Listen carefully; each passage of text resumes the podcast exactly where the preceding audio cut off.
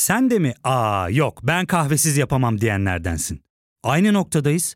İlk ve tek kahve üyelik uygulaması Frink'le tanış. Hem bütçeni koru hem de hiç bitmeyen kahvenin tadını çıkar. Yakınlarından terapinin onlara ne kadar iyi geldiğini dinlesen de kendin için bir şeylere başlamak zor geliyor olabilir. Ya da sevdiklerine yardım etmeye istekliyken kendi ihtiyaçlarını görebilmek. Hayvel, uzman psikologlarıyla kendi ihtiyaçlarını bulmanda sana destek olacak. Terapi yolculuğuna başlamak için detaylı bilgi bölümün açıklamalarında. Uyarı. Bu podcast'te bahsi geçenler kimileri için tetikleyici olabilir.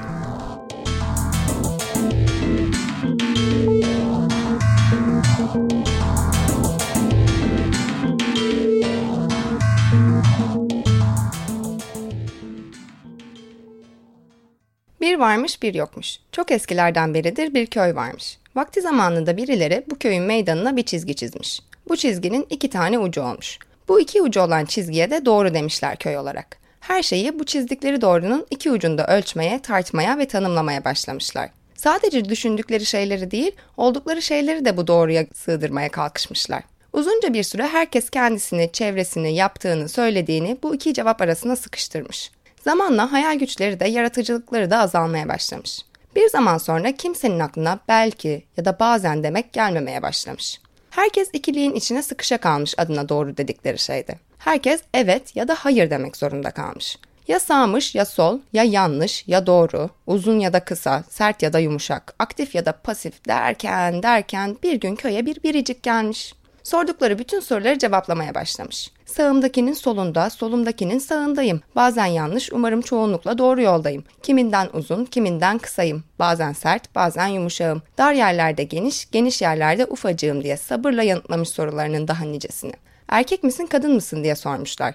İşte o zaman biricik susmuş. Köy meydanındaki doğru eğilip bükülmeye, bir sağ tarafta toplanıp sonra gerisin geri sol tarafa kaymaya, yukarı ve aşağı doğru eğilip bükülmeye, genişlemeye, renklenmeye başlamış. Bütün köy ahalisi meydandaki bu cümbüşe hayranlıkla kala kalmış. Bu kıvranma bitince merkezinden milyarlarca farklı yöne bakan milyarlarca doğrular fırlamış kalmış. Bütün bunlar bitince sorunun cevabını almak için arkalarına dönen köy biriciği bıraktıkları yerde bulamamış. Biricik hem varmış hem de yokmuş diye geçtiğimiz Haziran ortasında biriciğin ve biriciklerin hikayelerini anlatmaya başladın. Özgür, sömürüsüz ve şiddetsiz bir dünya için queer, seks pozitif, na ikili, antinormatif çizimler, boyamalar, sloganlar, lakırdılar diye özetlediğim Biricik Seksüel isimli Instagram hesabında. Çok da iyi yaptın, yapıyorsun. Sanırım anlaşılmıştır da bugünkü konuğum Biricik Seksüel'in yaratıcısı. Mental Kaliteris'e hoş geldin. Nasılsın? İyiyim Hazal. İyi hissediyorum kendimi. Keyfim yerinde bir süredir. Sen nasılsın? Ben de iyiyim. Çok teşekkür ederim konuk olmayı kabul ettiğin için. Ben teşekkür ederim. Şunu da eklemek istedim. Birazcık da heyecanlıyım burada olduğum için. Hani sanki bunu baştan söylersem yayının devamı benim için daha iyi geçecek gibi hissediyorum.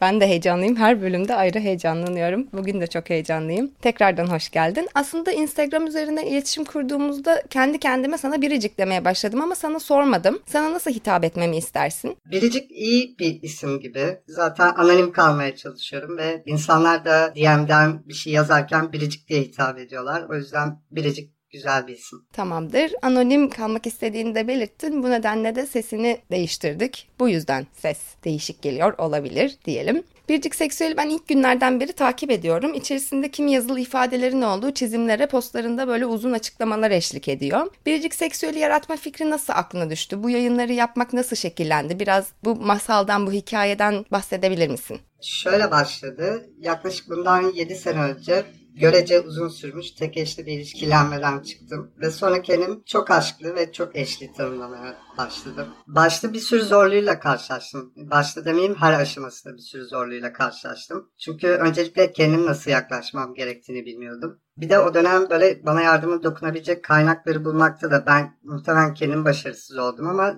bir yandan da çok böyle akademik şeyleri okumakta da iyi değilim. Ve yani kolay olmadı. Çünkü bu bir dönüşüm ve kendini toplumsal kalıplardan azat etme süreci ve pat diye olmuyor. Hı hı. Bir şeyleri deneyimlemek, okumak, kendine kulak vermek, kendini dinlemek gerekiyor. İnsanlarla buluştukça, konuştukça, anlattıkça veya kendim deneyimledikçe kendi duygusal literatürüm gelişmeye başladı ve benim hayatımı daha sağlıklı bir yöne götürdü ilişkilenmelerinde. Sonra 2020'ye geldik ve bir karantina süreci yaşadık ve bana çok yaradı açıkçası bu karantina. Evde yalnız kaldım. Kendi varoluş krizlerimle yüzleşmek ve bunun üzerine kafa yormak iyi geldi açıkçası ve tam böyle bir zamanda resim yapmaya başladım. Hayatımda daha önce yaptığım bir şey değildi. Ve tam da o dönemde Shrimp Teeth diye bir hesapla karşılaştım Instagram üzerinde. Böyle her şey hayatımdaki o birikmişlik, o resme o döktüğüm andaki kendi düşüncelerim bir de tam karantinanın başında böyle bir ilişkilenmemle ilgili ciddi bir problem yaşadım. Tam bunun üzerine de bir kafa yormam gereken bir dönemde.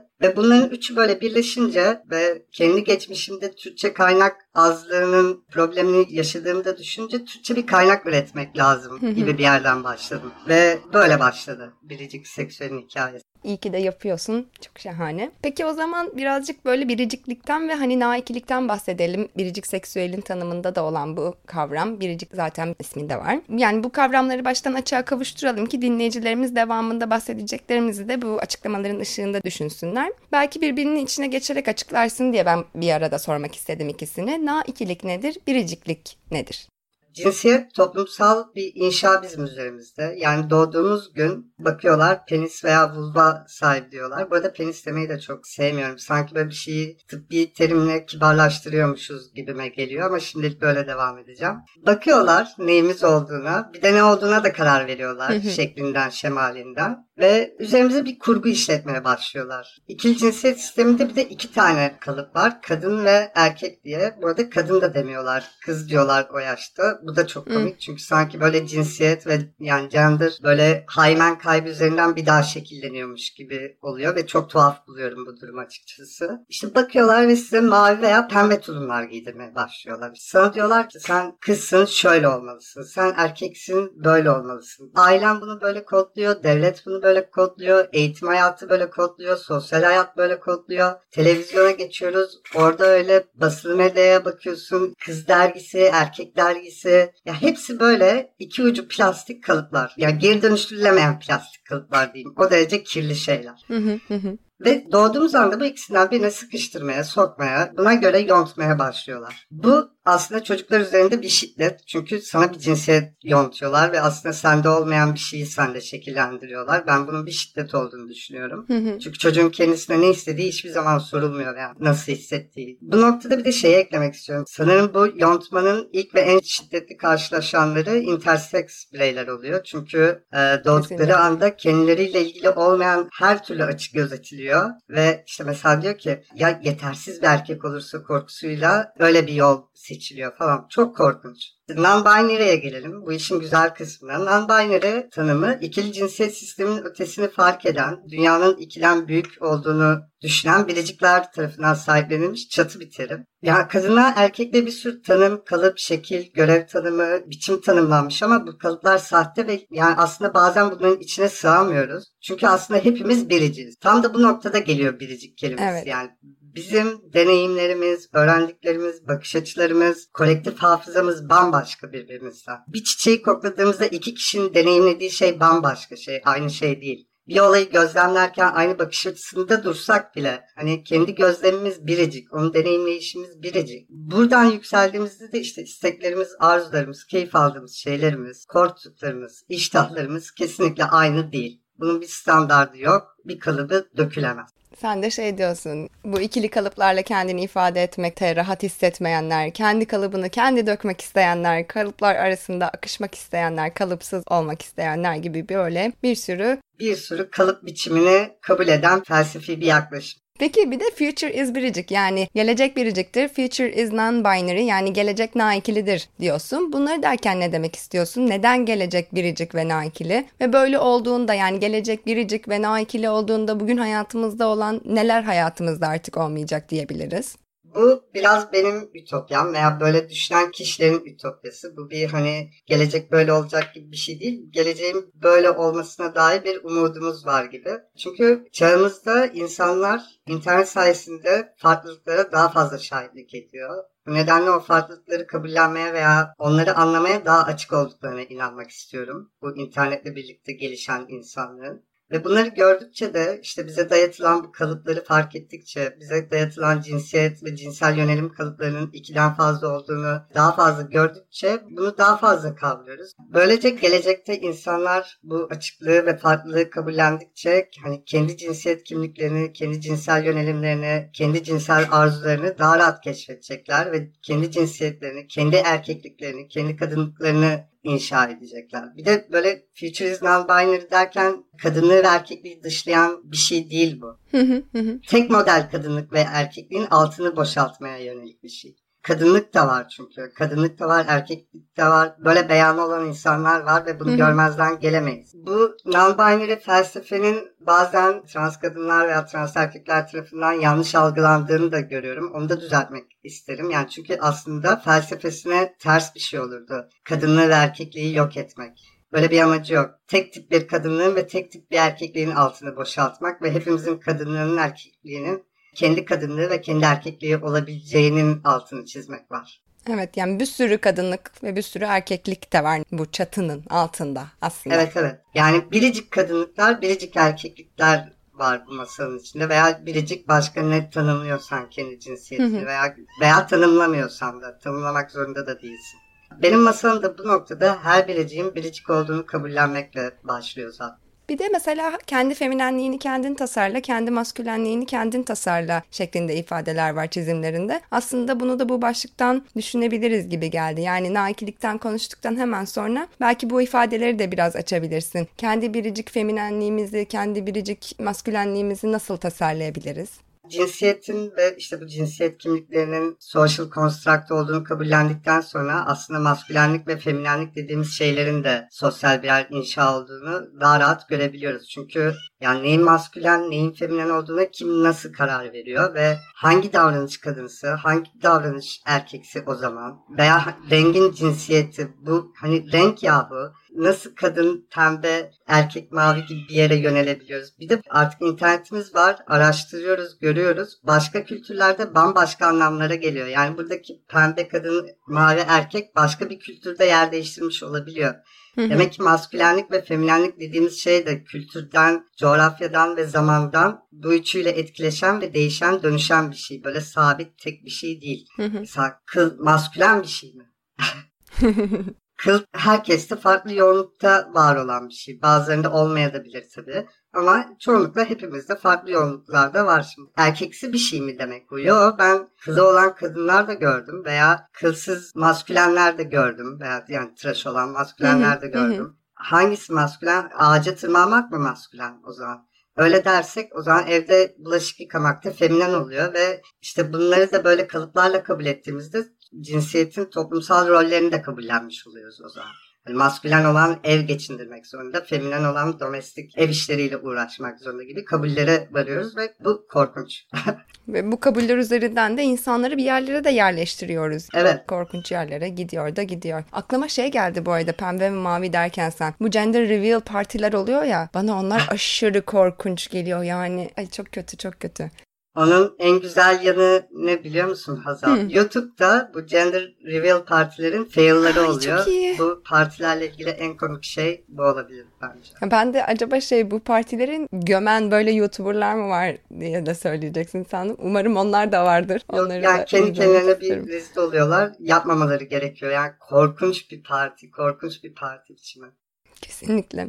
Peki mesela geçtiğimiz günlerde beyan esastır nokta şeklinde çok net bir paylaşım yaptın. Sanırım yani biz bu kaydı alırkenden iki gün önce falandı. Yayından da üç gün ya da iki gün önce olacak tam emin değilim. Ve bunun aslında Biricik Seksüel'in ilk postlarından biri olması gerektiğini söyledin. Bu nedenle bu bölümün başlarında kişinin beyanının esas olduğunu konuşalım istedim ben de. Neden beyan esası Biricik Seksüel'in anlatmaya çalıştığı masalın en önemli taşlarından biri? Beyan esası derken neden bahsediyoruz? Bir de belki birazcık bunu da açarak sorunun cevabı cevabını kurgularsın.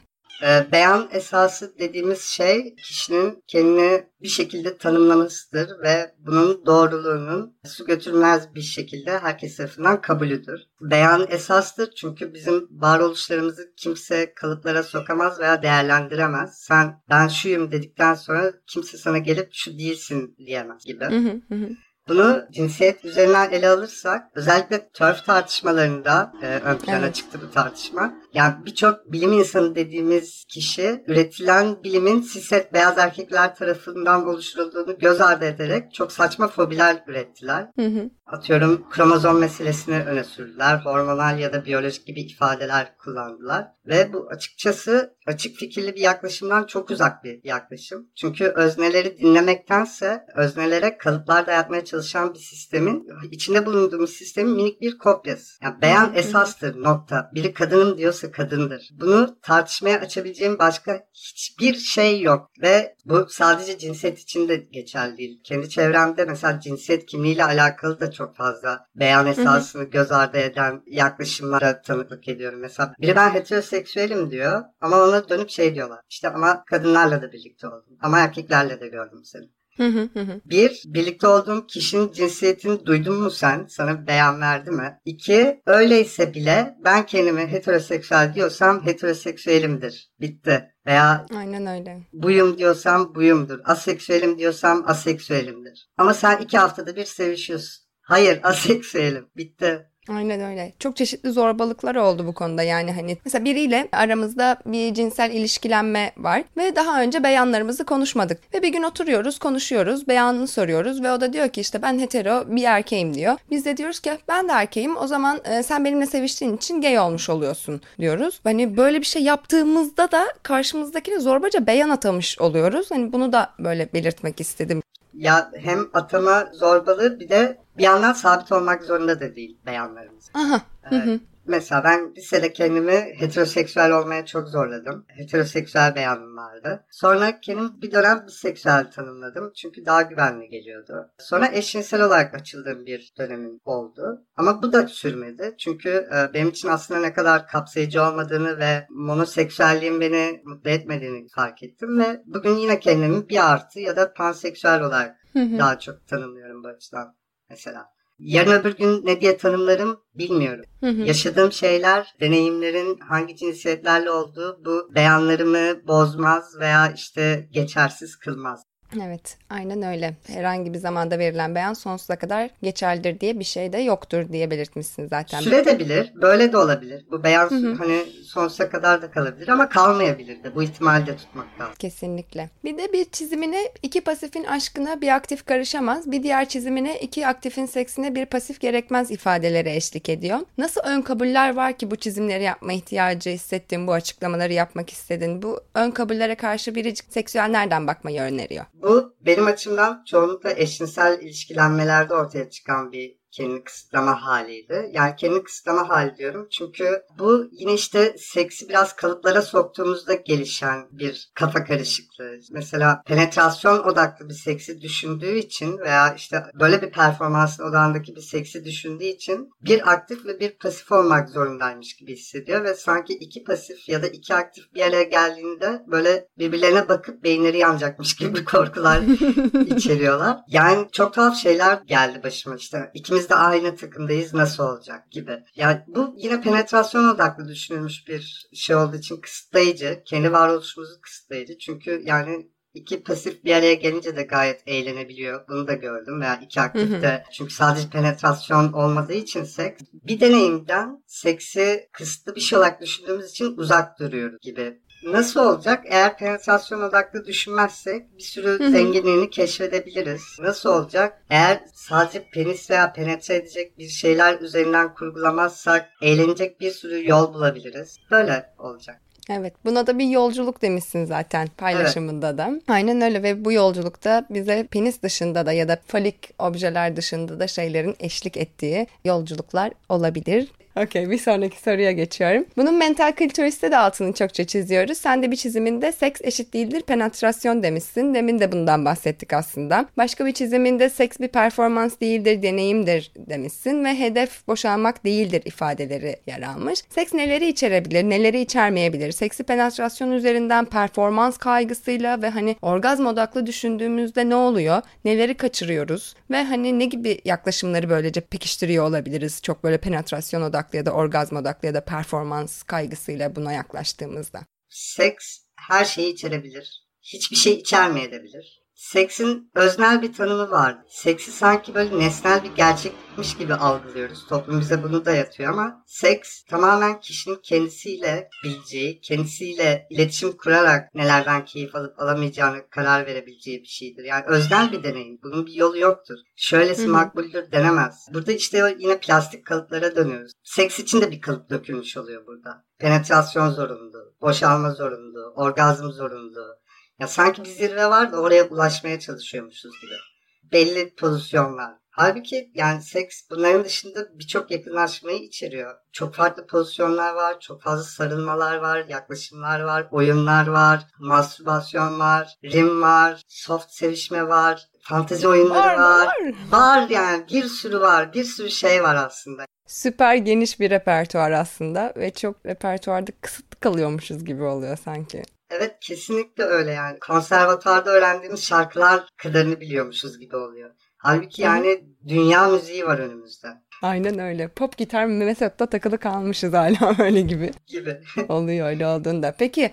Mesela şeyi de ekleyecektim burada. Mesela benim karantinada bir seks deneyimim sıfır temas içeriyor. Yani hiç birbirimize dokunmadık. Odanın iki ayrı ucunda durduk ve şimdi kim gelip bana hayır bu seks değildi diyebilir ki? Çünkü ben yaşadığım şeyi biliyorum. Yaşadığım hissi biliyorum ve bu deneyim benim için uzaktan uzağa yapılmış bir seksti. Kaldı ki hani zaten karantinada siber seksi de biraz bazı insanlar deneyimlediler falan. Hani seksin ve bir araya gelip birbirimize dokunmak zorunda olduğumuz bir şey bile değil. Yani çok daha farklı şeyleri de var. Yansımaları veya biçimleri. Hı hı. Aldığım keyfi ben bile bilirim. Sen kimsin ki bu seks değildi diyebilirsin. Kimsenin böyle bir hakkı yok. Bizim eylemlerimiz hakkında yorum yapacak.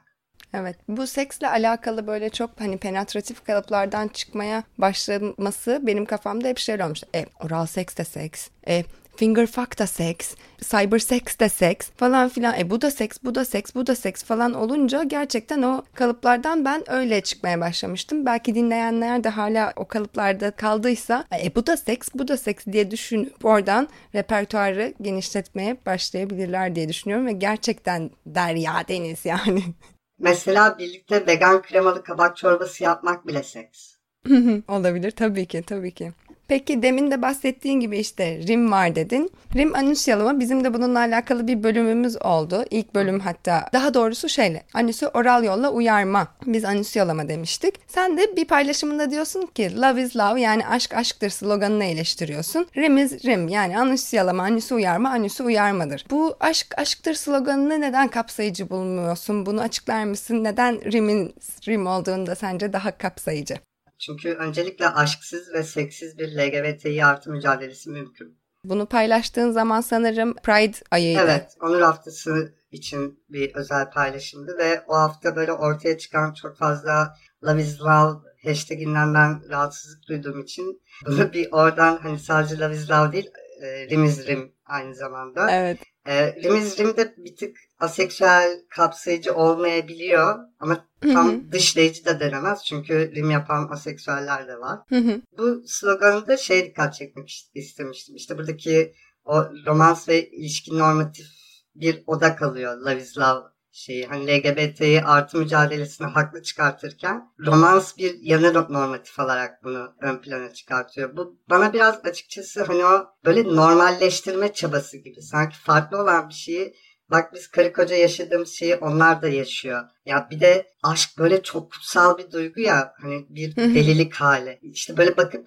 LGBT'yi artı bir birey hakkında ay ama ne yapsın işte aşık oluyor. Yani insanlar daha deliyorlar. Böyle bir delilik hali. Ne yapsın? Nasıl engel olabilir ki bu haline, bu varoluşuna? Gibi bir yaklaşım içerdiğini sezinliyorum. Herkes de buradan kuruyor demek değil bu. Ama e, böyle bir tınısı da var kulağıma. Sanki böyle normalleştirme, o aşkın kutsallığıyla bunu geçerli kılma gibi bir eğilimi varmış gibi. Değil yani seks odaklı da olabilir. Sadece seks kısmından yaklaşıp bir LGBT artı birey olmuş olabilirim. Ya seksten bile yaklaşmama gerek yok. LGBT bir artı biri olmam için gibi.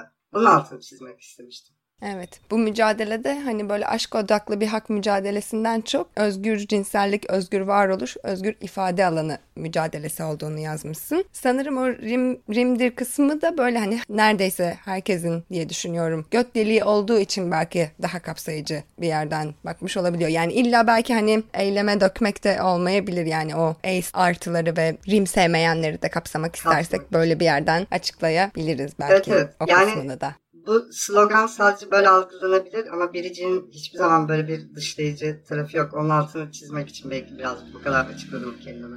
Tamamdır. O zaman gelelim softcore seks vardır, hardcore seks kadar değerlidir ifadelerinin eşlik et çizimlere. Neden böyle bir paylaşım yapma ihtiyacı hissettin? Neyi açıklığa kavuşturmak istedin? Sanırım burada bir hiyerarşiden sanki bahsediyoruz. Belki onu birazcık açarsın. Ben büyürken yani lisede porno izlemeye başladığımda çoğunlukla o ana pornodan gördüğüm ve öğrendiğim şey seksin böyle sert, hızlı ve pompalanan kuvvetli bir duyguyla yapılması gereken bir şey varmış gibi bir norm çiziliyordu. Bunu büyüdükçe de insanların böyle bir algıdan etkilenip hani kendilerinde de bu performansı kovaladıklarını falan sezdim. Bazı durumlarda bunun üzerine konuştuklarım da oldu ve ya evet aslında daha sakin gitmek benim için de aslında daha keyifli olabilir gibi beyanlar da duydum. Buradan gelen bir paylaşım o da. Toplumda sanki böyle hızlı, o sert seks doğru ve iyisiymiş de o daha slow bir tempoda akan, daha sevişmeli olan seks daha hakir görülüyormuş gibi geldiği için böyle bir noktadan yaklaştığım için vanilla seksinde en az böyle hardcore seks kadar değerli ve geçerli ve kimisinin bundan hoşlandığının ve bunda çok okey olduğunun altını çizmek için e, oluşturulmuş bir posttu.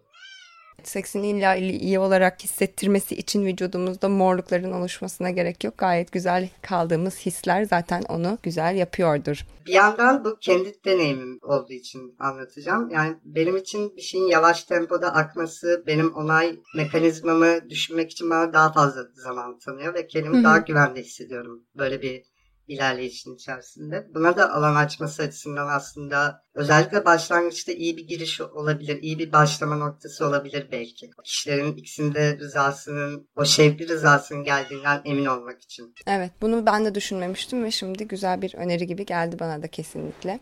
Bir artı fobi de değindiğin konulardan ama öncesinde bir artı seksüellik nedir onu bir açıklar mısın? Sonrasında da bir artı fobinin ürettiği söylemlerden ve bunların neden sıkıntılı olduğundan bahsedebilir misin? Yani aslında fobik söylemler neden sıkıntılı oldukları belli ama hani, hani bunları nasıl görmezden gelebiliriz? Kendimize ne söyleyebiliriz? Nasıl bertaraf edebiliriz? Buna dair belki diyeceklerim vardır bir artı seksüellik ortaya atılıyor. Çünkü bir seksüel tanım bir yandan o ikili cinsiyet sistemine sıkışmış bir terim bir artı seksüel demek tek bir cinsiyetten fazla, iki veya fazla cinsiyete veya cinsiyetsizliğe ilgi duyabilen, cinsel çekim hissedebilen kişileri tanımlamak için kullanılan çatı bir terim muhtemelen. Çünkü tek bir biseksüellik deneyimi de yok bir artı seksüel deneyimi. Ve e, monoseksüel insanlar tarafından kavranması bir tık zor bir şey. Çünkü insanlar ya heteroseksüelim ya da eşcinselim diye düşünebiliyorlar bir kısım insanlar en azından. Ve iki cinsiyete daha fazlasını çekim duyabilmek onların kafasında tam kavrayabildikleri şeyler değil. Bunu kavrayamadıkları için çok tuhaf fobiler üretilebiliyor. İşte evlenebilmek için böyle diyorsun veya dikkat çekmek için bunu yapıyorsun. Ailene Hı-hı. karşı gelmek için bunu yapıyorsun. İleride çocuk sahibi olmak için bunu yapıyorsun. Gibi gibi hani kendi bu çokluğu kavrayamamasından dolayı senin de o tekliğe çekme çabasından gelen bir takım fobiler var maalesef. Ve bunlar mücadele etme yolları nedir? Açıkçası çok bilmiyorum. Ben kendi hayatımda kulak asmama sığınmasına gidiyorum. İnsanların ne düşündükleri çok da umurumda olmuyor. Ama yani iş yerimizi paylaştığımız, okulu paylaştığımız evimizi paylaştığımız ailemiz böyle kişiler olabilir ve bunlardan nasıl kaçınabiliriz, ne yapabiliriz? Açıkçası bilmiyorum bu çok derin bir konu. Yayınlar okutun o insanlara. Mesela ne bileyim eğitimler verilsin iş yerlerinde. Neden olmasın? Böyle böyle şeyler olabilir ama hani şu, şunu yaparsanız kurtulursunuz diyemiyorum. Çünkü her yerdeler ve mücadele etmesi zor ve belli ki birazcık daha zaman alacak kendimize ne kadar değerli olduğumuzu hatırlatıp ve bizde aslında yanlış hiçbir şey olmadığını, biz de böyleyiz deyip kendi biricikliğimizi kabullenip e, hayatımıza devam etmemiz en sağlıklısı olabilir. Ve başımıza gelen fobik olayları da belki yakın çevremizde konuşmak, anlatmak, hani duygu aktarımı açısından kendimizi rahatlatmak için bir tık daha iyi hissetmek veya güçlenmiş hissetmek için iyi gelebilir belki. Ya fark ettin mi? Biz en çok kahveye para harcıyoruz. Yok abi, bundan sonra günde bir. Aa, sen Frink kullanmıyor musun? Nasıl yani? Yani kahvenden kısmına gerek yok. Frink'e üye olursan aylık sadece 1200 TL'ye istediğin çeşit kahveyi istediğin kadar içebilirsin. Günlük 40 TL'ye sınırsız kahve mi yani? Çok iyiymiş. Aynen. Hatta şu anda 200 TL'lik bir indirim kodu da var. E hadi hemen indirip üye ol da bu fırsatı kaçırma.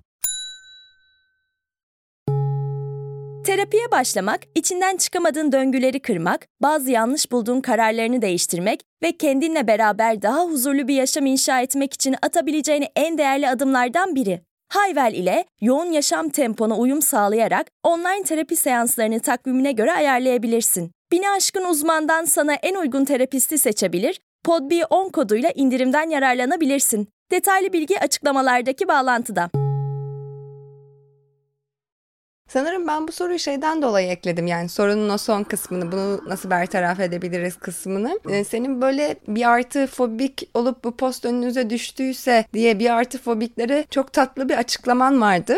İznin olursa ben o cevabını okuyabilirim dinleyenlerimiz de duysun diye. Olur, güzel olur. Bizler çoğunlukla cinsiyet denen yalanları yıktığımız için bir artı seksüeliz. Bütün cinsiyetlere çekim duyduğumuz için bir artı seksüeliz. Cinsel romantik veya diğer çekimlenmelerimizi kalıplara sığdırmak istemediğimiz için bir artı seksüeliz. Veya bir sürü bir sürü biricik sebeplerimizden bir artı seksüel olarak tanımlıyoruz kendi biricikliğimizi. Neden böyle tanımladığımız seni ilgilendirmemekle birlikte ne senin mantığına uyacağız diye ne de bize sonulan kalıplara sığacağız diye bir artı seksüelliğimizden vazgeçecek değiliz demişsin. Buradan da bir don sallamak istiyorum ben. Ee, peki aslında biricik seksüelin ortaya çıkış hikayesini yani daha doğrusu Instagram ve bize ulaşma hikayesini anlatırken bahsetmiştin e, Shrimp Teeth hesabından oradan ilhamlandığından oranın kimi paylaşımlarından. E, bir de çok biriciklik 101 paylaşımlarının ilhamını Shrimp Teeth'in Polyam Fundamental serisinden aldığını belirtmişsin. Polyam Fundamental serisi nelerden bahsediyor? Sen çok biriciklik 101 serisinde yani biricik seksüelin içerisinde yer alan çok biricik 101 serisinde özellikle nelerden bahsediyorsun? Polyam Fundament çok eşli ve çok aşklı ilişkilenmeler üzerine başımıza gelebilecek duyguları, hisleri veya deneyimleri açmak adına bir takım böyle kısa bilgiler ve altında açıklamalar sunuyor. Bunu deneyimlerken başımıza neler gelebilir, ne deneyimleyebiliriz, e, neler yapmalıyız, sağlıklı bir ilişkilenmenin kodları nedir? Orada da onaya dair veya karşılıklı o Consensual kelimesi çok sık geçiyor işte karşılıklı onaya dayalılık ilişkilenmelerde de. Buna dair postlar çıkıyor. Çok biriciklik serisi de birebir bunu hedefleyerek yola çıktı. Ama ilk birkaç posta Shrimp Eğitim postlarından esinlendim. Hatta yani böyle birebir Türkçe çevirileri gibi olan kısımları oldu. Tabii kendi ağzımdan şeylerinde eklendiği. Sonrasında da birazcık da benim kendi bakış açım da yavaş yavaş ekleniyor ama zaten söylediğimiz şeyler böyle çok temel taş şeyler oldukları için hani sağlıklı ilişkilenmeye dair her şeyden önce çok aşklığa ve eşliliğe değil. Aynı şeylerden bahsediyor ve çok benzeyen Türkçe bir İngilizce seri gibi gittiğini düşünüyorum. Ama çok daha ileride. Çok aşklılık ve çok eşliliği çatı bir kavram olarak çok biriciklik kavramını önerdin sanıyorum. Belki birazcık ondan bahsedebilirsin. Neden bunu önerdiğinden? Çok aşklı veya çok eşli demekten bir tık kaçınıyorum. Çünkü bunlar da böyle ilişkilenmenin ismini koyuyor ve aslında her bir ilişkilenmemiz biricik ve iki romantik ilişkilenmemiz arasında bile birbirlerine benzemiyorlar. Farklı deneyimler ve farklı bir biriciklenme. Yani farklı bir aşk biçimi, farklı bir deneyim. Hı hı. O yüzden burada çok biriciklik kelimesinin daha kapsayıcı olduğunu düşündüm. Bir de sadece romantik ve cinsel birlikteliklerimiz kıymetli değil. Bunun dışında hani dostluk gibi şeylerimiz de var ve bunları tanımlamak için işte ben çok dostluyum veya çok kabaklıyım gibi bir tanımlamaya hiç gitmiyoruz mesela. Neden sadece cinsel ve romantik olan da bu ayrıma gidiyoruz? Bunu da kapsasın diye biraz o çok biricik birlik kavramını seçtim. Açık ilişkilenmelere de çokça değiniyorsun biricik seksüelde. Açık ilişkilenmelerle alakalı ne gibi farkındalıklar bu ilişkileri tüm taraflar için daha nitelikli kılabilir? Belki aslında bu söyleyeceklerin tüm ilişkilenmeler için geçerli. Sadece açık ilişkilenmeler için değil de yani vurgusunu yaptığınız şeyler aslında tüm ilişkilenmelere Hı-hı. uygulanabilir. Tüm ilişkilenmeler tarafından benimsenebilir. Ama tabii ki de belki bu açık ilişkilenmelerde zaten böyle belli kalıpları direkt alma olmadığı için tekrar tekrar konuşmak ve iletişim kurmak vesaire gerekiyor. Evet sorun ne gibi farkındalıklar ilişkilenmeleri tüm taraflar için daha nitelikli kılabilir? Şu iyi bir başlangıç noktası olabilir. Hepimizin biricik olduğu ve her bir ilişkilenmemizin romantik, seksüel ya da platonik bunların da biricik olduğu ön kabulü iyi bir başlangıç noktası olabilir. Çünkü az önce de buna benzer bir şey söyledim. İki aşkımız bile, iki romantik deneyimimiz bile aslında aynı şeyler zaten değiller. Veya bunları birbirleriyle kıyaslarsak bir kalıbımız var demek oluyor bu kafamızda ve insanları bu kalıba sığdırmaya çalışıyormuşuz gibi oluyor. Romantik veya seksüel veya dostluk anlamında da. Bu açıdan insanların biricik olduğunun ön kabulü iyi bir yapı taşı. Ve açık ilişkilenmelerin bir yandan da böyle karşılıklı bir etiğe dayanması da güzel bir şey. Çünkü yani consensual kelimesi ile birlikte anılıyor çok aşk. Yani consensual non monogamy yani rıza dahilinde tek ilişkilenme dışılık. Ya oradaki consent'in altı yani karşılıklı o açıklığın ve onayın altı çok fazla çiziliyor ve bu da önemli bir şey. Çünkü ilişkilerimizi açarken veya açık bir ilişkilenmeye başlarken çok fazla konuşma ihtiyacı duyuyoruz bunun üzerine. Yani bize bunu konuşmamız için teşvik ediyor daha doğrusu bu benimsediğimiz yöntemler. Çünkü karşımızdakinin kırılmasını istemiyoruz. Kendi beklentilerimizi ifade etmemiz gerekiyor. Yani bu da biz konuştukça kendi duygusal literatürlerimize hani biz ne deneyimliyoruz ve neyi nasıl deneyimliyoruz'a daha fazla alan açma potansiyeline sahip oluyor. Neler yapmalıyız işte aç, açarken ilişkiyi? Sınırlarımızı belirlemeliyiz öncelikle ve hani bizim nelerden keyif aldığımızı veya neleri istemediğimizi iyi bilmeliyiz. Ve bunu yaparken sadece kendimiz için sınırlar belirleyebileceğimizi unutmamalıyız. Yani evet. atıyorum mesela grup seks diyelim. Çünkü çok açlık deyince nedense insanların aklına sürekli grup seks. Hani grup seks yapan bir insan grubuymuş gibi algılanıyor. Öyle değil. Ama mesela ben kendim grup seks açısından rahat hissetmiyorum grup seks yapmakla ilgili. O yüzden ilişkilenmemde ben bunu istemiyorum diye karşı tarafa bildiriyorum. Hı hı. Ama bunu bildirmek karşı tarafın da yap, bunu yapamazsın demek anlamına gelmiyor. Yani Evet, evet. Burada sadece kendi sınırımızı belirleyebiliriz. Karşımızdakinin bunu yapıp yapmayacağına karışamayız. Yani çünkü kendinizi rahatsız etmediğiniz bir şey söylemekte sakınca yok. Hatta yani bunu böyle yapmalıyız. Benim hoşuma gitmiyor. Bana kötü hissettiriyor. Daha iyi hissettirmesi için ne yapabiliriz birlikte?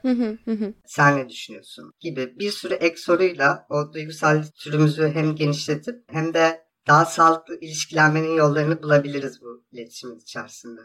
Ya da Kesinlikle. işte mesela biz tek aşklıyızdır. Hani bir kişiyle bir anda romantik bir deneyim yaşayabiliyoruzdur. Ki bu çok okey, çok doğal, çok güzel bir kişi. Okey.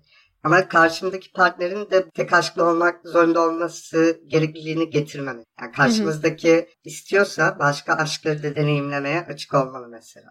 Belki beklentilerimizin ne yönde olduğunu belirtebiliriz ama hani bunlar karşılanmaya da bilir. O kişinin kendi sınırlarıdır. Da hani bu güvende hissetme, hissettirmeden bahsedebilirsin belki yaşadığımız güvensizlikler çoğunlukla böyle aslında toplumun bize öğrettiği güvensizlikler. Sahiplenmekle birlikte gelişmiş hani o sahiplenme duygusu ve partnerimiz dediğimiz kişinin bizim bir mülkümüzmüş gibi algılamaktan kaynaklanan güvensizlikler. Çünkü başkasıyla yakınlaştığı zaman siz otomatik olarak Hı, ben değerimi kaybettim. Hı, artık bana aşık değil mi? Hı, neden benimle seks yapmak istemiyor? ben mi kötüyüm? Ben ya bunları düşünmektense kendimize yönetmektense o okların ucuna oturup bunun ne kadar doğal olduğunu kabullenebiliriz. Mesela hiçbir şey sonsuza kadar sürmeyecek. Hiçbir partnerimizle sonsuza kadar seninle sıkışacağım ve sana hep aynı yükseklikte kalacağım gibi bir söz. Yani böyle bir akış yok. Bu doğal olanı değil. Belli zaman aralıkları içerisinde cinsel çekim veya romantik çekim de düşebilir, azalabilir Sonra başka bir deneyim yaşadıkça tekrar yükselebilir. Çok uzun süre düşük devam eder. Sonra bir tatile çıkarsınız veya başınıza bir olay gelir. Bir anda tekrar of hayatınızın o en dev aşkıyla buluştuğunuz anı hissedersiniz. Ama bu anların geçici olduğunu kabullenmekte fayda var. İşte hani bu hep sonsuza kadar böyle sürmeyecek. Sonsuza kadar bu yükseklikte kalamayacağız. Çok aşklıkla ilgili şunlara da bir son değinmek istiyorum mesela. Yani Romeo ve Juliet'in bir repliğinde Juliet diyor ki işte benim bonkörlüğüm deniz kadar yani sevgim, o aşkım deniz kadar limitsizdir ve benim aşkım da bu kadar derindir. Ne kadar sevip verirsem o kadar sevilip geri alırım ve ikisi de sonsuzdur gibi bir şey diyor ve yani doğru aşk böyle bir şey zaten. Böyle sürekli bir pozitif geri dönüş döngüsü. Yani aslında verdikçe aldığımız, aldıkça daha çok vermek istediğimiz verdikçe insanların tekrar bize verdiği bir döngü sevgi. Yani bu iyi bir şey gibi duyuluyor. Bunu hani platonik veya tanıdığımız sevgi düzlemlerinde düşündüğümüzde kimsenin bu konuda çok olmasıyla ilgili bir sorunu yok. Yani mesela kimse yeni bir kardeşin olacak dediğinde hazırda benim bir tane var kusura bakma başkasını alamam falan. Başka kardeş istemiyorum demiyoruz mesela veya yeni bir dost edindiğimizde eski bir arkadaşımıza ya ben yeni bir dost edindim sana bay bay çünkü yer yok burada falan demiyoruz yani. Sev, sevme kapasitemiz var birden fazla kişiyi. Aşk için de bu böyle veya seksüellik için de bu böyle. Birden fazla kişiye cinsel çekim duyabiliriz. Niye aşk konusunda bu kadar kapalıyız? Veya birden çok aşk deneyimlemenin nesi kötü gibi yani kulağa ne kadar güzel gelen bir şey. Ve çok biriciklik bizden bu sahipleniciliği alıp götürüyor. Yani çünkü aslında gerçek sevgi de böyle sahiplenmek, ben bu kişiyi edindim artık benim bir malım, duygusal mülküm gibi bir şey olmuyor. Kişinin kendisini değil, onun hani mutluluklarını ve sorumluluklarını, dertlerini hani böyle şeylerde sahipleniyoruz onları veya sahiplenmiyoruz gibi. Hani böyle şeylerini sahipleniyoruz ya da aşk ve sevginin tüm biçimleri, e, dostluk veya cinsel sevgiler falan bunların hepsinin toplamı hayata karşı birlikte örgütlenmemiz aslında. Güzel söyledin. Peki mesela tek aşklılıkla, tek eşlilikle alakalı ne gibi toplumsal ön kabuller oluyor? Yani bir anda biriyle bir ilişkiye girdik diyelim ve bunun tek eşli olduğunu düşünüyoruz. Bu dan diye nelerle geliyor? Neleri konuşma ihtiyacı hissetmiyor gibi oluyoruz genelde. Ve e, bu ön kabullerin olması, bu konuşmaların yapılmaması nelere neden oluyor olabilir? Yani şöyle bir masal da yatıyor bize toplum. Sizin bir ruh ikiziniz var. İşte sizi tamamlayan bir parçanız var. Sanki biz eksikmişiz gibi. Veya onunla böyle bir bütün oluyorsunuz. Beyaz atlı bir prens çıkıp geliyor ve sonsuza kadar mutluluk içinde yaşıyorsunuz. Ve işte hayatla ilgili beklentileriniz, yaklaşımlarınız, her şeyiniz aynı gibi bir masal sunuluyor. Ve bu 21. E, yüzyılda artık uymuyor. Bu masalların bizim hayatımıza, birçoğumuzun hayatına uymadığı bir gerçek. Ve bir önceki soruda da bahsettim. Aramızdaki bu çekim sonsuza kadar sürmeyecek. Ama sanki şey olacakmış gibi düşünüyorum. Bulduk o kişiyi sonsuza kadar birbirimize aşık kalacağız ve hiç eksilmeyecek bu sevgi. Hatta artacak falan. Yani tek aşklı ilişkilenmelerde belli toplumsal ön kabuller var mesela. Başladığımız anda ilişkimiz kapanır. Cinsel olarak başkalarıyla artık iletişime hı hı. geçemeyiz. Ve bu böyle bir yayında görmüştüm. İlişki asansörü gibi bir şey böyle yürüyen merdiveni gibi bir şey yapmışlar. İşte tanışırsın, dateleşirsin, ilişkinizi kapatırsınız, seks yaparsın, evlenirsin, çocuk sahibi olursun. Otomatik merdiven güzelmiş. Otomatik merdiven mi? Böyle bir kalıp varmış gibi düşünülüyor ama böyle bir şey yok yani. Böyle e, herkes bunu istemiyor veya hepimiz böyle olacağız diye bir şey yok. Ve hatta birçoğumuz bu kalıbın içerisine sıkışmaktan çeşitli başka sorunlar geliştiriyoruz hayatımızın başka evrelerinde. Hani sırf o toplumsal rolleri benimsemiş ve yaşamış olmaktan böyle bir an geliyor ve bize dayatılan şeyler dışında başka hiçbir şeyimiz yokmuş gibi oluyor. Hı hı. Baba sadece baba olduğunu düşünüyor veya bir anne sadece anne olduğunu düşünüyor. Evet. Ve böyle bir şey yok. İki insan arasında sonsuza kadar sürecek cinsel çekim diye bir şey yok. Bir tane ilişki danışmanı Esther Karel diye biri. Diyor ki erotik enerji kişiler arasındaki boşluktan yani o mesafeden ve farklılıklardan oluşur.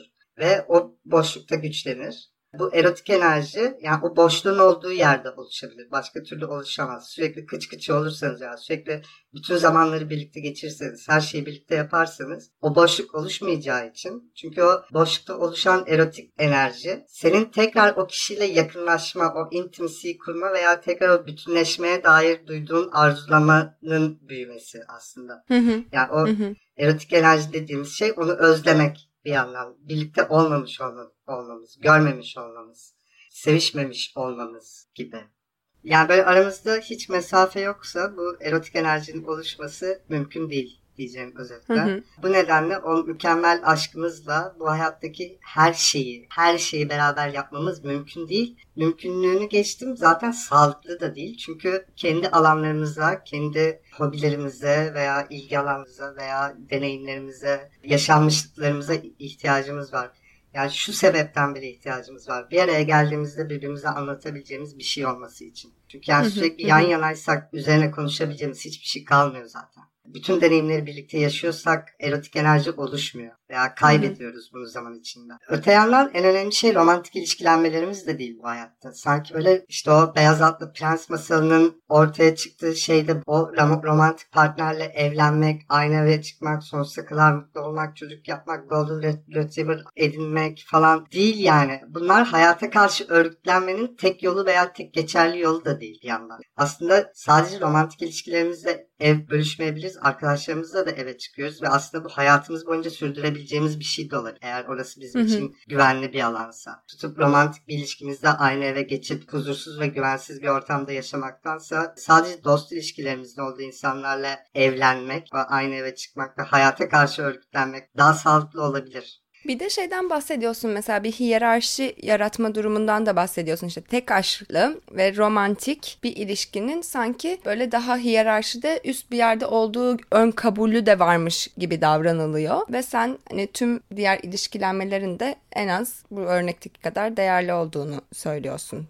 Evet çünkü yoksa bu biriciklerin hayatımıza katacağı birçok değeri görmezden geliyoruz gibi oluyor. Yani onlara daha az kıymet vererek, daha az zaman ayırarak veya daha az önceliğimiz haline getirerek o insanlarla paylaşacağımız derin paylaşımların da önüne geçiyoruz ve bütün enerjimizi o romantik ilişkilenmeye, o partnerliliğe ayırıyoruz her türlü ilişkilenmelerimizde kıskançlık ve görüldü şiddeti meselesi. Bunları konuşalım istiyorum ama önce kıskançlıkla başlayalım. Kıskanmakla imrenmenin arasındaki farkı belirttikten sonra neden kıskanıyoruz, kıskançlığı nasıl yönetebiliriz'i açıklar mısın? Bu sanırım senin zaten kendi yorumun olacak. Paylaşımında da bu şekilde belirtmişsin. Seni dinliyorum kıskanmakla alakalı kıskanmakla imlenmek arasındaki fark biraz böyle hırs ve tutku kelimeleri arasındaki fark gibi. İkisi de benziyormuş gibi duyuluyor ama hırsta böyle kendi başarımızı veya gelmek istediğimiz noktayı başkalarının seviyeleriyle ölçüyoruz. Tutkuda ise bir sınır yok. Bir şeyi istediğimiz kadar arzuluyoruz. Bir tutku çünkü yani bir şeyle kıyaslama yok. Ben bu kelimeleri de birer birer bir yorumlamak istiyorum. İmlenmek, kıskanmak ve haset üç kelimeye genişleteceğim bunu. İmlenmek bence başkasının başına gelen güzel bir şeyi bizim de başımıza gelmesini istemek. Bunu arzulamak. Kıskanmaksa başkasına başına gelen güzel bir şeyin bizim başımıza gelmeyecekmişçesine işte onun başına gelmesinden dolayı duyduğumuz kıskançlık veya işte onu sahiplendiğimiz için onu bizden kaybediyoruz düşüncesi gibi bir şey. E, hasetliğe hiç prim vermeyeceğim. Başkasının başına güzel bir şey gelince onun olmamasını istemek veya hatta karşısındakinin de kötülüğünü istemek. Eğer herhangi bir ilişkilenmenizde böyle bir duygu yansıyorsa veya bunu seziyorsanız bu çok ciddi bir varoluş problemi ve hem evet. kendi mutluluğunuz hem de çevrenizin mutluluğu için bu konuyla ilgili en yakın zamanda destek alarak çözmeniz gerekiyor. Veya desteksiz de çözebiliyor olabilirsiniz ama e, kesinlikle hayatınızda çözmeniz gereken şeylerden biri. Kıskançlık da böyle tabii. Çünkü kıskançlıkta da belli bir özgüvensizlik var. Yani partneriniz birisiyle yakınlaşıyor ve sanki siz kendinizi partnerinizden daha aşağı bir noktada görüp o güzel şeylerin sizin başınıza gelmeyeceğini düşündüğünüzden bu duyguyu üretiyorsunuz gibi geliyor bana. Neden kıskanıyoruz? Bence bu duygu da sosyal bir inşası olabilir. Çünkü böyle kapitalizmin içine doğduk ve sahip olduğumuz şeylerle tanımlıyoruz varoluşumuzu. Ve ilişkilenmelere de bu sahiplik üzerinden yaklaşıyoruz. Ve bu durumda da bileceğimiz bir başkasıyla herhangi bir yakınlaşmaya girdiğinde kendimizi güvensiz hissediyoruz ve elimizdekini kaybediyoruz. Mal elimizden çıkıyormuş gibi oluyoruz ve kıskançlığı deneyimliyoruz. Yani kıskançlık bence normal. Yani öğrendiğimiz şeylerden dolayı normal. Bize toplum tarafından öğretilen şeylerin getirdiği bir sonuç. Ama bununla baş etmemiz kesinlikle mümkün ve o kadar da zor değil. Öncelikle bunu yaşadığımız, deneyimlediğimiz zaman durup bir nefes alıp ben neden bunu hissediyorum, neden bunu yaşıyorum diye sormak gerekiyor. Ya ben mesela resim yapmak benim bu konuda çok rahat. Mesela olumsuz bir duygu yaşadığım zaman bunun üzerine neden bunu deneyimlediğimi ve nasıl çözümleyebileceğimi, nasıl bir geçmişimdeki güvensiz bir noktadan kaynaklandığını görebilmek adına o an resim yapıyorum ve o resmi yaptığım süreçte bu düşünceler daha sakin akıyor kafamda. Ama bu herkes için böyle olacak bir şey yok. Ama çoğunlukla böyle bir şey üretmeye, bir şey yaratmaya yönelik ama böyle sanatsal kaygılardan bahsetmiyorum. Yani böyle bir şey yapıp da sonucunda görebileceğiniz bir şeyler yapmak. Yemek de olabilir bu. Düşünce yapınızı sakinleştiriyor. Duyguyu ele alışınızı, onunla baş etme yönteminizi kolaylaştırıyor, sakinleştiriyor.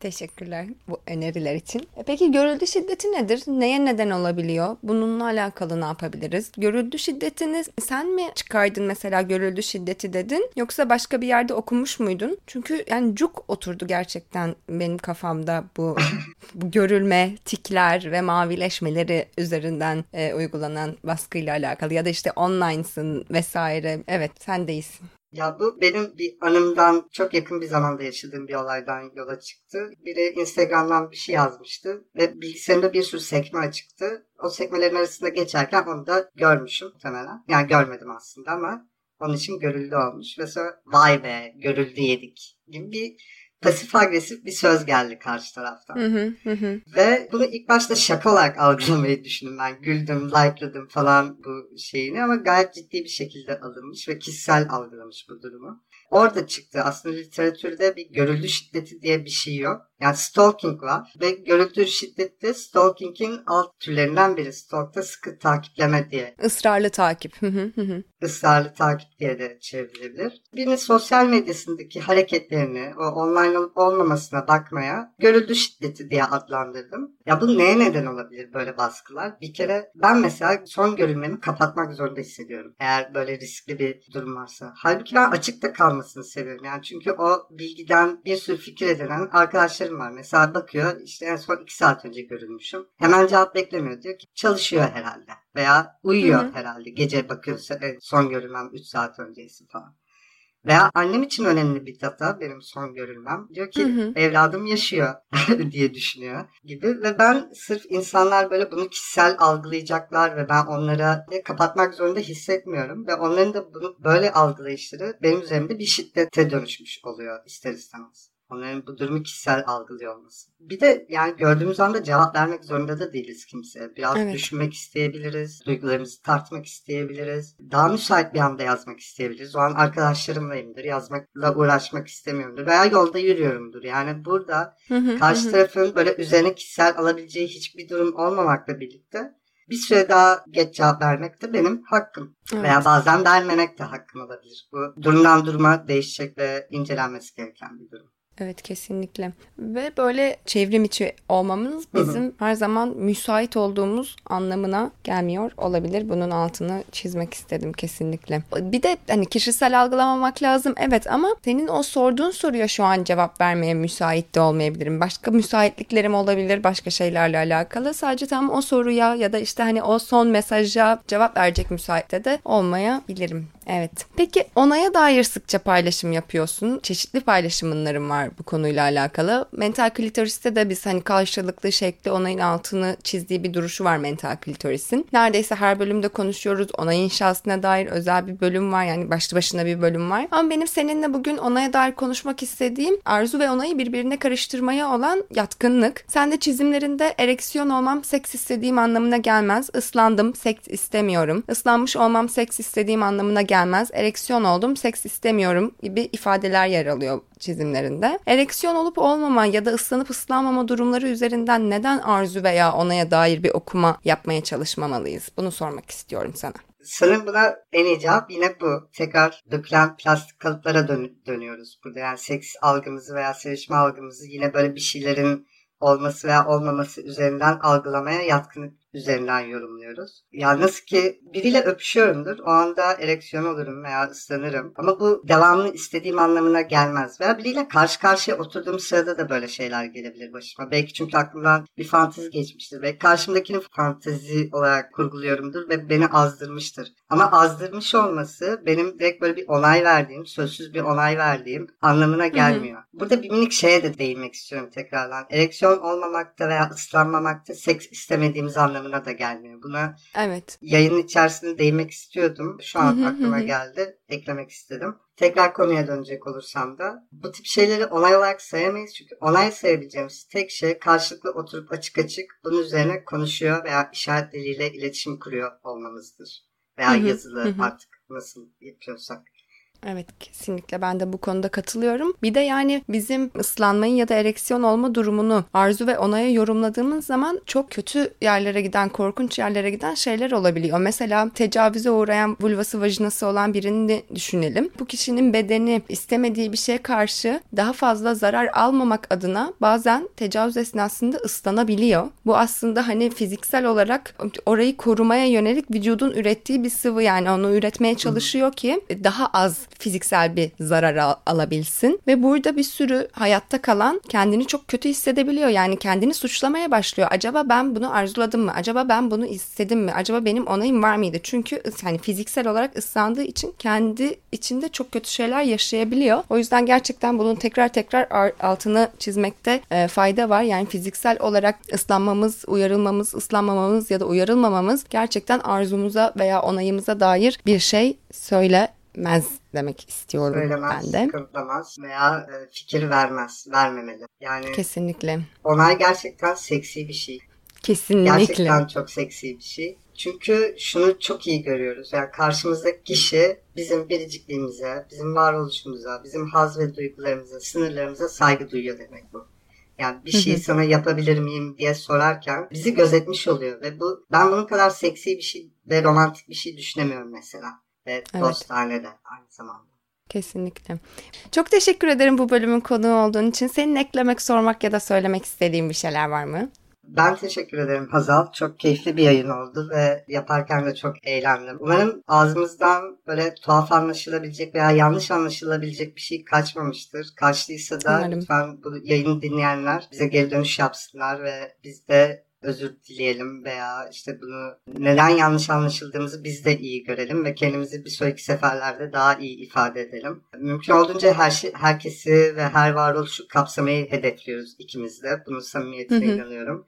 Dinleyenlerimiz de bunun samimiyetine inanıyordur. O yüzden geri dönüşler bizim için çok önemli ikimiz için de diye düşünüyorum. Evet, aynen öyle. Çok teşekkür ederim bunları belirttiğin ve söylediğin için. Hepsine katılıyorum ben de. O zaman izninle bölümü kapatıyorum. Tamam, görüşmek üzere. Dinleyen tüm biriciklere biricik zamanlar ve bir sonraki biricik bölümde görüşmek üzere.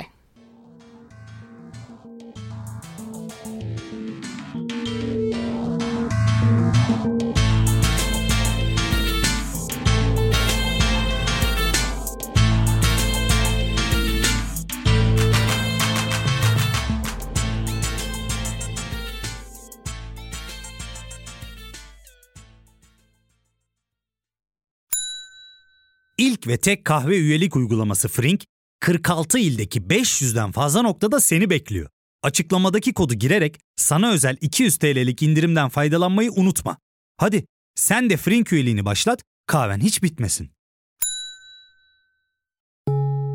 Hem bugününe hem yarınına katacaklarıyla terapi yolculuğuna ve daha iyi hissetmeye bugün Hayvel ile başla. Açıklamadaki linkten Hayvel'i indir, ücretsiz tanışma görüşmelerinin ardından bütçene uygun seans paketini seç ve terapi yolculuğuna başla.